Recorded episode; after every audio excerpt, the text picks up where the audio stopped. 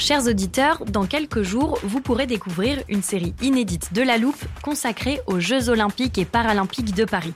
À trois mois de la cérémonie d'ouverture, on s'est demandé comment réussir ces JO. Les transports sont-ils prêts à affronter les milliers de touristes? Le dispositif de sécurité est-il suffisant? L'enthousiasme sera-t-il finalement au rendez-vous? Pour répondre, on plonge durant cinq épisodes dans les archives des éditions précédentes, accompagnés des journalistes de l'Express. C'est à retrouver à partir du 13 mai sur toutes les plateformes d'écoute. Here's a cool fact a crocodile can't stick out its tongue. Another cool fact you can get short term health insurance for a month or just under a year in some states. United Healthcare short term insurance plans are designed for people who are between jobs, coming off their parents' plan, or turning a side hustle into a full time gig. Underwritten by Golden Rule Insurance Company, they offer flexible, budget friendly coverage with access to a nationwide network of doctors and hospitals. Get more cool facts about United Healthcare short term plans at uh1.com.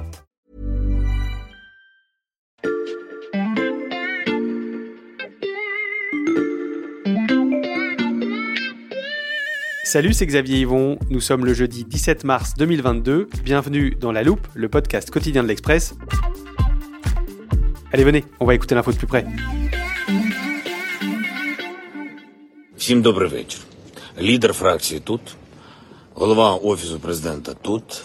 Vous avez peut-être reconnu la voix de Volodymyr Zelensky, le président ukrainien. Son parcours euh, est incroyable, vous l'avez probablement déjà lu et entendu un peu partout ces dernières semaines euh, comme moi. Наші військові тут, громадяни Et pourtant, Michel, tu m'as dit que tu pouvais nous apprendre quelque chose qu'on ignore encore à propos du chef de l'État ukrainien. Oui, parce que j'imagine que tu n'as pas forcément reconnu la langue qu'il a utilisée, mais c'est de l'ukrainien. Oui, alors euh, ça me semble pas très étonnant. Eh bien si, parce que euh, cette langue, il ne l'a apprise que très récemment, depuis 2019 seulement. Il a grandi dans une famille russophone. Pendant toute son enfance, toute sa vie d'adulte, il parlait russe, comme d'ailleurs une bonne partie des habitants de son pays. Alors ça, en effet, je ne savais pas. Ça peut d'ailleurs paraître euh, assez contre-intuitif parce qu'on sait que c'est un des arguments de guerre de Vladimir Poutine. Il prétend vouloir euh, libérer la population russophone d'Ukraine. Et donc tu nous dis que le président qui se bat aujourd'hui pour la souveraineté de son pays est lui-même russophone de naissance. Oui, et je voulais te raconter ça pour que tu comprennes à quel point la langue est un enjeu politique très complexe, très subtil, et ça dure depuis des siècles et des siècles en Ukraine, et c'est encore plus vrai aujourd'hui. Bon, eh bien je pense qu'on peut considérer que tu as posé les enjeux de notre podcast du jour. J'étais tellement concentré sur cette anecdote méconnue que j'en ai oublié de te présenter à nos auditeurs Michel Feltin-Palas, auteur de l'infolettre de l'Express sur le bout des langues. Salut Michel. Salut Xavier. Tu viens souvent nous parler des subtilités de la langue française et et de ses évolutions dans la loupe, mais avec l'actualité, tu t'es penché sur euh, des langages un peu plus lointains. Juste pour être sûr, tu parles ni russe ni ukrainien Ah non, non, malheureusement, je le regrette, mais non. Pour qu'on se rende bien compte à quel point ces deux langues se ressemblent, j'ai demandé à une auditrice ukrainienne et russophone de nous dire la même phrase en russe Я обожаю слушать подкасты Лупи. et en ukrainien. Я обожнюю слухати подкасти Лупи. Et quel est le sens de cette phrase Alors cette phrase, ça veut dire j'adore écouter les podcasts de la loupe. Euh, J'ai fait simple. L'idée, Michel, c'était qu'on comprenne que les deux langues se ressemblent. Oui, oui, parce qu'elles appartiennent à l'ensemble des langues slaves, plus précisément à la branche Est des langues slaves, avec le biélorusse euh, également. Il y a aussi une branche euh, ouest où on trouve le polonais et le tchèque, une branche sud, le bulgare, euh, le serbo-croate et les autres. Tous ont une base commune qui s'appelait le slavon, un peu comme les langues latines avaient pour ancêtre le latin, et aujourd'hui c'est devenu l'italien, le français, l'espagnol, etc. Ce sont donc des langues qui ont de même origine, mais leurs statuts ont été très différents au cours de l'histoire. Et pourquoi ça? Eh bien parce que euh, l'Ukraine a été intégrée très tôt à la Pologne, à l'Autriche-Hongrie, à la Russie. Disons, c'est un pays qui n'a pas eu beaucoup d'indépendance politique. Et du coup, ça n'était pas sa langue qui était la langue officielle. Quand elle appartenait à l'Empire russe, c'était le russe. Mm. Et donc, c'était une langue qui était reléguée dans la sphère euh, privée. Et pour cette raison, la langue officielle, la langue de prestige, c'était le russe. Mais si l'ukrainien est encore parlé aujourd'hui, j'imagine que ça veut dire qu'il a regagné du terrain par la suite. Alors oui, notamment au 19e siècle, pendant ce qu'on appelait le printemps des peuples, il y a eu un mouvement d'abord de redécouverte de la culture ukrainienne. Alors au début, c'était euh, le folklore, les vêtements, euh, les contes, les légendes. Et puis dans un deuxième temps, il y a des intellectuels qui ont commencé à définir ce qui forgeait l'identité ukrainienne. Et ça a débouché sur une troisième phase de revendication politique. Puisqu'on a une culture, on devrait avoir droit à un pays. Donc c'est à ce moment-là que la langue devient un objet de revendication de l'identité ukrainienne. Voilà, tout à fait. On est à la fin du 19e siècle et l'Empire russe réagit très mal. Il va y avoir un mouvement de russification euh, massive. L'ukrainien va être exclu de la littérature, de l'enseignement, de, de, la presse, euh, etc. Il y aura ensuite une première indépendance ukrainienne, mais qui va durer quelques années, entre 1917 et 1922. Et ensuite, l'Ukraine va être intégrée à l'URSS. Et alors là, que se passe-t-il? Eh bien, bizarrement, je l'ai appris euh, vraiment récemment, dans un premier temps, Lénine et Staline sont très favorables à la langue ukrainienne comme à la langue de toutes les minorités allemandes, juives, etc qui sont sur le territoire de l'URSS, leur idée, c'est de se dire si on favorise les langues locales, les gens vont adhérer à la révolution bolchevique. Malheureusement, ça ne va pas durer très très longtemps. Hmm. À partir des années 30, ça se retourne et Staline commence à considérer qu'à force de se sentir ukrainien, ces gens-là sont pas des bons bolcheviques et du coup, il va mener la politique inverse. Il va exclure l'ukrainien de tout ce qui est enseignement, par exemple, et euh, les défenseurs de l'ukrainien vont être mis dans les camps, purement et simplement. Et ça, ça dure jusqu'à la fin de l'URSS Oui, c'est ça. En gros, jusqu'à Gorbatchev, euh, pour faire simple, mais ça aura duré suffisamment longtemps pour que le russe soit très très prépondérant dans plusieurs parties de l'Ukraine, notamment au sud et à l'est du pays. Et Volodymyr Zelensky est né à la fin des années 70 dans le sud de l'Ukraine, donc dans une de ces villes euh, russophones. Après cette dislocation de l'URSS en 91, comment évolue cet équilibre entre les deux langues? Eh bien, à partir de l'indépendance, l'Ukrainien retrouve sa place, notamment dans l'administration, dans l'enseignement, dans les médias, dans l'édition. Mais contrairement à ce que dit Poutine, il n'y a pas d'ukrainisation forcer personne ne perd son emploi parce qu'il parle russe ou quoi que ce soit. Les deux langues vont cohabiter euh, normalement. Le nouveau pouvoir misait sur une sorte de basculement progressif qui aurait pris quelques générations. Donc si je résume l'histoire, on a une alternance entre des périodes où les deux langues cohabitent et d'autres où le russe est imposé aux dépens de l'ukrainien. Enfin ça, c'était jusqu'à ces toutes dernières années.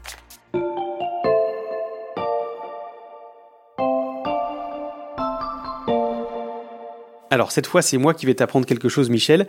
J'ai demandé à notre auditrice polyglotte de nous dire le mot fraise en ukrainien. Et ensuite de nous désigner un pain traditionnel en russe. Полуница.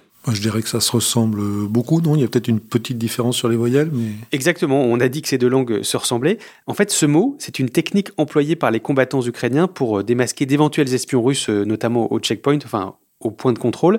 Ils leur demandent de prononcer ce mot, et si ça sonne comme le pain, ce sont des Russes, et si c'est comme une fraise, ce sont des, Ukrainiens. Alors ça, je ne savais pas du tout, mais ça me rappelle une histoire euh, relativement célèbre qu'on trouve dans la Bible, où il y a une tribu qui utilisait le mot chibolette, je ne sais pas si je le prononce bien, il demandait aux gens qui arrivaient de dire chibolette, et si les gens le prononçaient bien, ils passaient, c'était, ils étaient membres de la tribu, et s'ils se trompaient, c'était des ennemis, et ils étaient égorgés, et c'est une technique qui a été utilisée à plusieurs reprises euh, dans l'histoire. Bon, j'espère que tu l'as bien prononcé, Michel. Je suis pas sûr.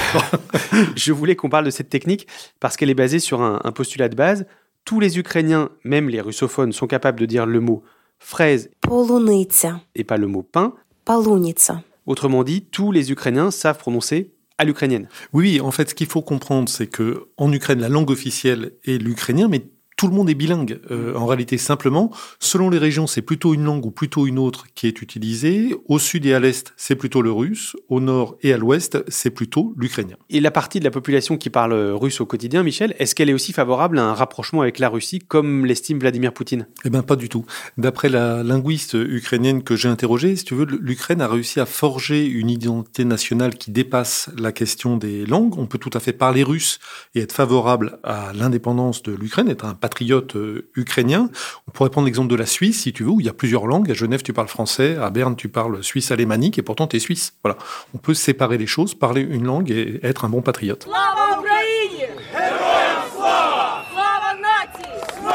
Qu'il se passe, c'est que Poutine est en train d'aboutir au résultat inverse de ce qu'il espérait, à force de manipuler la question linguistique, de dire j'interviens pour sauver les russophones, il y a des russophones qui se mettent à parler ukrainien. Et ça, ça ne date pas que depuis le début de la guerre. Hein. Ça remonte à 2014, l'annexion de la, Crimée. Les Ukrainiens, depuis, ne voient plus les Russes comme un cousin fraternel, un peu comme nous et les Italiens. Là, ce sont devenus des ennemis, euh, d'une certaine manière, et la langue est devenue forcément un enjeu. il y a eu une loi qui a été votée même il y a trois ans cela, on était en 2019, qui a donné priorité à l'ukrainien dans les médias, dans les services publics. Par exemple, tu pouvais te rendre avant la guerre dans un centre des impôts et parler ukrainien et exiger qu'on te réponde en ukrainien tout en sachant qu'un russe pouvait aussi exiger qu'on lui parle russe. Hein, mais ça a forcément tendu les choses. Et c'est donc pour ça que le, le président Volodymyr Zelensky ne s'exprime plus qu'en ukrainien, parce que la langue est devenue euh, un symbole de l'unité du pays. Bien sûr, bien sûr. Il a prononcé un discours en russe, mais c'était à l'intention de la population euh, russe. Mais sinon, il parle ukrainien. Il faut bien voir qu'une langue, ça revêt toujours deux dimensions. Une dimension intime, c'est ma langue. On parle de langue maternelle, c'est la langue de la mère, donc c'est très précieux, c'est quelque chose qui nous appartient à nous, mais ça a aussi une dimension sociale, évidemment, puisque d'une part, je parle avec les autres, et ça permet aussi à un groupe de se définir comme un groupe. Pour les Ukrainiens, le choix de la langue face à la menace russe est donc évident, mais vous allez l'entendre, pour les Occidentaux, il l'est beaucoup moins.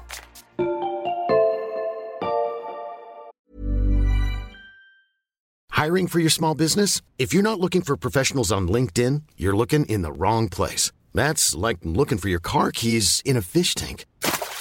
LinkedIn helps you hire professionals you can't find anywhere else, even those who aren't actively searching for a new job but might be open to the perfect role. In a given month, over 70% of LinkedIn users don't even visit other leading job sites. So start looking in the right place. With LinkedIn, you can hire professionals like a professional. Post your free job on linkedin.com slash people today.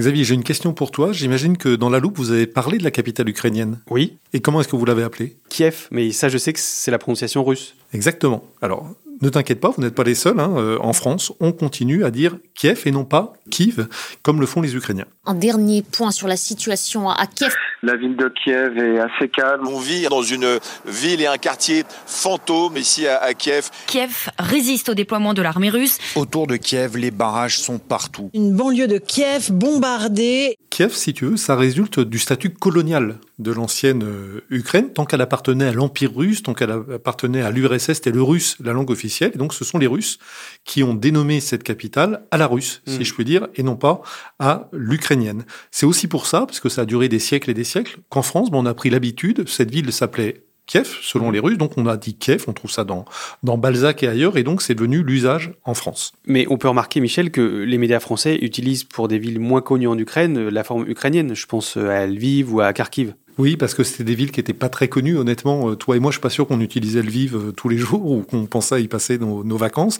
Et donc, ces villes-là, on les découvre d'une certaine manière. Le nom ukrainien nous apparaît, ben, on le reprend tel quel. Alors, Kiev, qui était très, très installé, qui était dans l'usage français, c'est plus compliqué. Ça, c'est pour les villes moins connues, Michel. Mais si on en revient à Kiev, ça peut paraître étonnant que la France, qui soutient diplomatiquement la souveraineté ukrainienne, continue d'appeler la capitale comme le font les Russes. Ben oui, euh, ça pose un, un, débat en effet, mais euh, il y a une position officielle de la France. Je t'ai même apporté un communiqué de la Commission nationale de toponymie. Parce que ça existe. Oui, oui, ça existe. Elle est chargée notamment de définir la politique française à l'égard de ce qu'on appelle les exonymes. Alors c'est un mot un peu compliqué. Les exonymes, c'est l'appellation française des noms de lieux étrangers, et elle a défini une position officielle sur cette question. Et l'argument de cette commission, c'est de dire il faut dire Kiev parce qu'il faut respecter l'usage et l'usage en France est établi puisque l'un de nos rois même épousait une Anne de Kiev au XIe siècle. Et donc depuis en gros le XIe siècle, on dit Kiev, donc on continue à dire Kiev, c'est l'usage. Voilà la position de la commission de toponymie. C'était quel roi? C'était Henri Ier de France. Ah, il a su répondre. Tu ne connais pas que l'histoire des langues, Michel.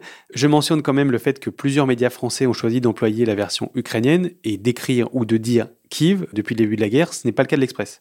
Non, pour l'instant, l'Express a, a, décidé de rester fidèle à, à l'usage bien établi en France. Ce choix de prononcer euh, le nom de Kiev ou Kiev à l'ukrainienne ou à la russe semble beaucoup plus simple dans les pays anglo-saxons. Let's go back now to Kiev. What is everyday life like in Kiev at the moment? The main downtown area of Kiev is practically deserted. Street fighting is now happening in Kiev. The battle for Kiev is raging on as we speak. Oui, eux, ils c'est Kiev, que ce soit sur CNN, dans le New York Times ou dans tous les médias euh, anglo-saxons.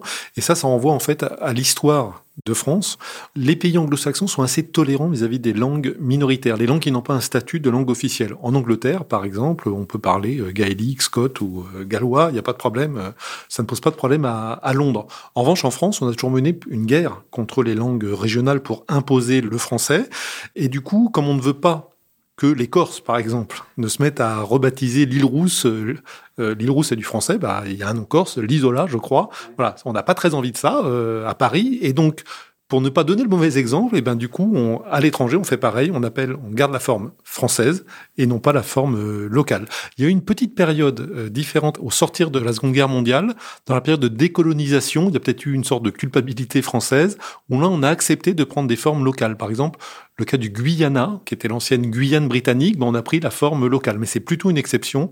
Depuis les années 90, on est assez strict et on s'en tient à la forme française. Donc la forme strictement française, et ça, l'invasion de l'Ukraine n'y change rien. Sur notre position officielle, non. En revanche, ça donne des arguments aux partisans de Kiev qui font remarquer que, par exemple, si on dit en France, on dit Londres et pas London sans que les Britanniques euh, ne s'en offusquent, il y a une petite différence, c'est que la France n'est pas en train d'envahir euh, la Grande-Bretagne. Peut-être que dans ce cas-là, les, les Anglais s'en offusqueraient. Voilà, ils font le parallèle et ils demandent à ce qu'on dise Kiev. Il y a donc matière à réflexion. Je vais peut-être m'entraîner à prononcer Kiev pour de prochains podcasts. Merci Michel. Merci Xavier. Michel Feltin-Palace, journaliste à l'Express. Je ne saurais trop vous recommander, chers auditeurs, de vous abonner à son infolettre, sa lettre d'information sur le bout des langues. Il suffit pour ça d'aller sur l'express.fr.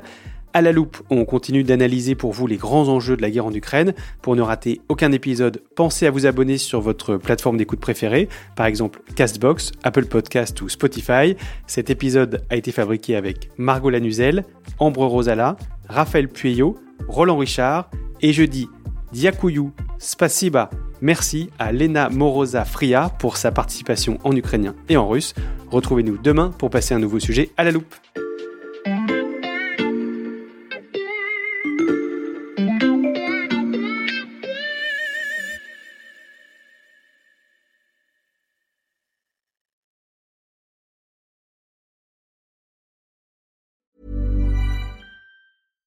Hey, it's Paige DeSorbo from Giggly Squad. High quality fashion without the price tag. Say hello to Quince.